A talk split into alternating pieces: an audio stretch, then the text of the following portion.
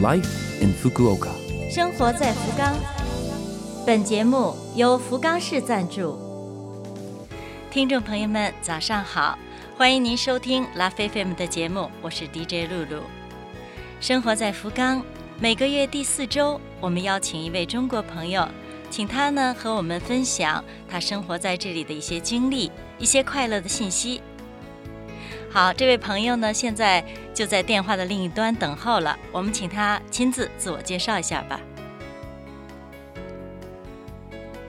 嗯，你来自我介绍一下吧。啊，喇叭 FM，不港喇叭 FM 呢，听众们你们好，我是张宝林，我今年六十四岁，我从平成四年，也就是一九九二年。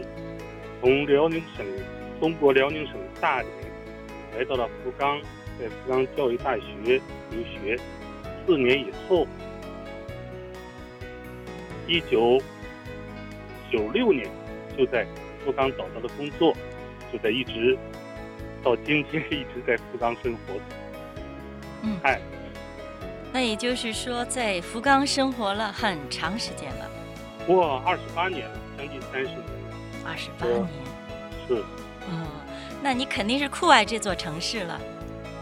那是啊，那大连也是一个有山有水的城市，呃，离福冈也很近。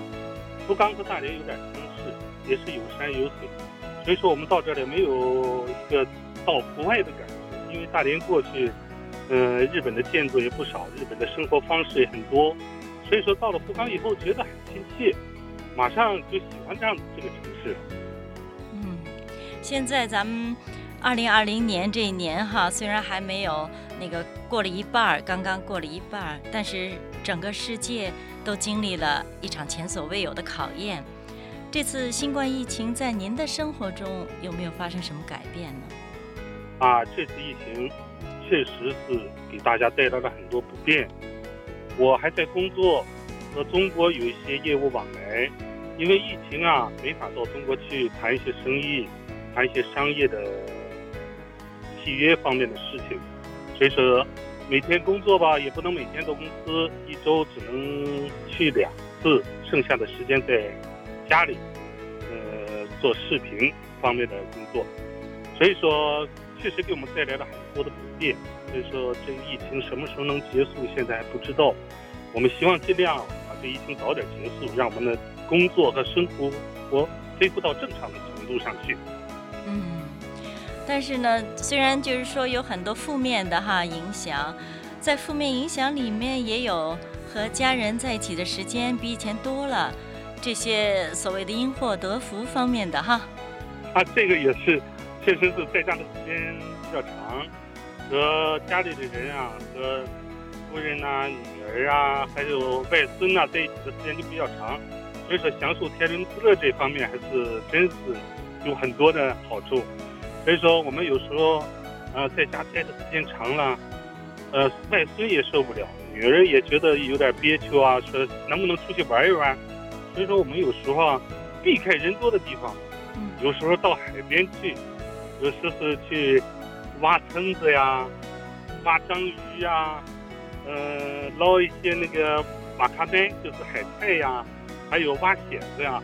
我生活调剂的挺好，有时候还上山看看樱花啦，完了以后到山上挖点竹笋啦，避开人多的地方，大家在一起玩起来也挺有意思的。所以说，在这方面还得到了一些嗯好处吧，就算是。嗯，那也就是说，通过这些的话，你再次发现福冈真是一座好城市，有没有这样的感受？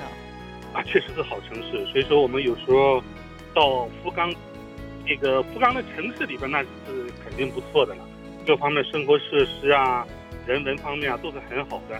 这个福冈在世界上还前几年还被评为最适宜居住的城市的前十名之内。所以说，我们居住在这里啊，很高兴。对朋友也很炫耀嘛，对朋友说我们住在世界适合世界的适合居住的十名之内，所以说有时候还挺高兴，还挺自豪的。